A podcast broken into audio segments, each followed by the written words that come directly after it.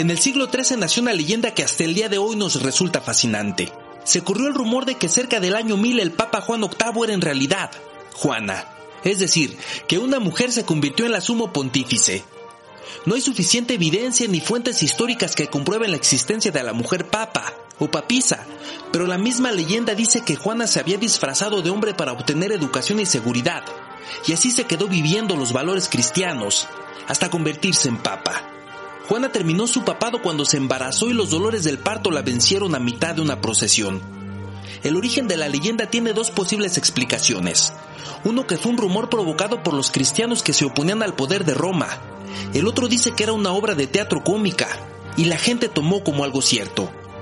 La historia de la papisa Juana es interesantísima, pero difícil de comprobar. Lo cierto es que a partir de esa historia nació una tradición increíble, y se trataba de asegurarse de que el Papa era hombre de verdad, y la mejor forma de comprobarlo era viendo y tocando sus genitales.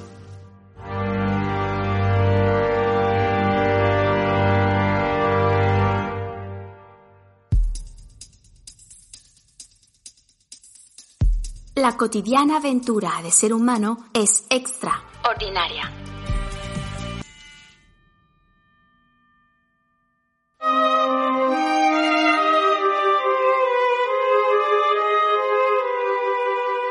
Empecemos con una curiosidad etimológica.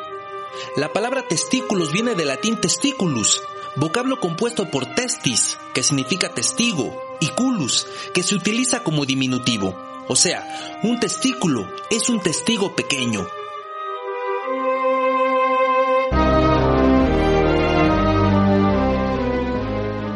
Desde las antiguas sociedades patriarcales hasta nuestros días, consideramos a los testículos como pruebas, como testigos de la fuerza y la virilidad. En la antigua Roma, cuando alguien hacía un juramento, se apretaba los testículos con la mano derecha como símbolo de solemnidad, y significaba que con ese juramento se jugaba el honor y la hombría. De esta antigua costumbre romana de agarrarse los testículos como garantía de seriedad, se popularizó la palabra testificar. La palabra testificar era tomada con el sentido de decir la verdad, con un testículo de por medio.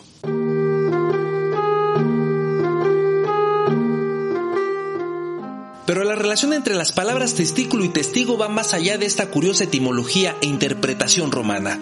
También estuvo asociada a los religiosos que debían demostrar que de verdad eran del sexo masculino, para poder acceder al papado, y la forma de comprobarlo era mostrando sus testículos, e incluso permitían que los palparan si era necesario. Era una forma de atestiguar que eran varones. Aquí entra la historia de la papisa Juana, la hija de un monje inglés que se hizo pasar por hombre para estudiar. Esa mujer llegó a la cúspide del catolicismo. Se dice que estuvo dos años frente al Vaticano y terminó su pontificado por estar embarazada. Esa increíble mujer, real o no, provocó un cambio en la selección de los papas. Según algunas versiones, el cardenal candidato al papado debía sentarse en la sedilla estercoraria, una silla con un agujero en su mitad. Posteriormente, el cardenal más joven del cónclave tenía que introducir su mano por debajo de la silla para palpar sus genitales y testificar que efectivamente tenía testículos. Si la prueba era positiva, debía exclamar duos habet ebene pendevant, que significaba tiene dos y cuelgan bien.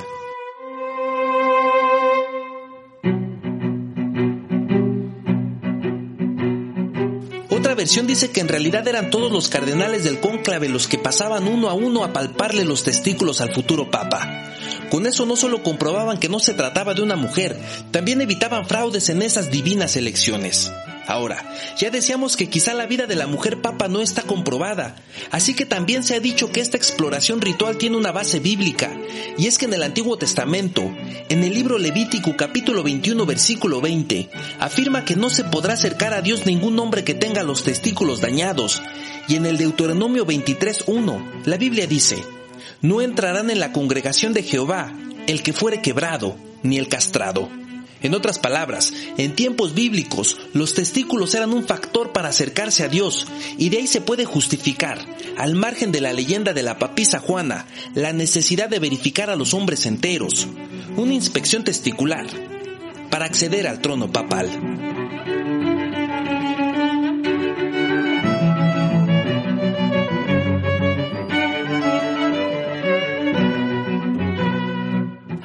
Continuar con estas visiones patriarcales y machistas. Al parecer la papisa Juana se trataba del Papa Juan VIII, un hombre tan bueno y piadoso que intentó ser amable con otras religiones, y sus mismos hermanos religiosos decían que era poco varonil, que le faltaba valor y testículos. Por eso lo consideraban una mujer. Sin embargo, también hay crónicas de su muerte. Unas dicen que murió dando a luz porque no pudo recibir ninguna atención médica. Otra versión dice que fue apedreada públicamente como castigo a tan grande mentira. Lo cierto es que la Iglesia Católica niega todo lo anterior. No obstante, hay algunas curiosidades que alimentan su recuerdo. Por ejemplo, que en la Catedral de Siena se encuentra su imagen entre los papas y abiertamente dice que es Juana VIII, aunque también se debate si esa mujer es María Magdalena, la primera vicaria de Cristo, nombrada por el mismo Jesús. Otro dato interesante es que la iglesia alteró las fechas y el orden de los papas que le corresponderían a Juana, y en la cronología oficial quedó en una época que no coincide con su tiempo de vida. Otra razón, quizá la más curiosa, es que desde el siglo X la Iglesia Católica no permite realizar procesiones frente a la Iglesia de San Clemente, la iglesia en donde supuestamente Juana murió durante sus labores de parto.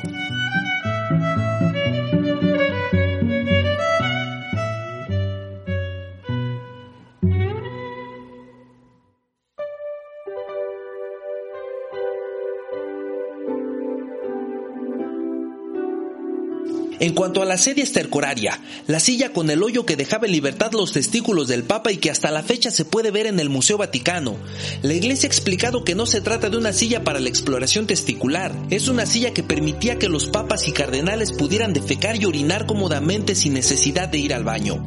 O sea, según esta versión, no era una silla para palpar sus testículos, sino una silla para evitarles la fatiga de ir al excusado. Seguramente, porque para entonces ya habían comprobado que eran muy huevones.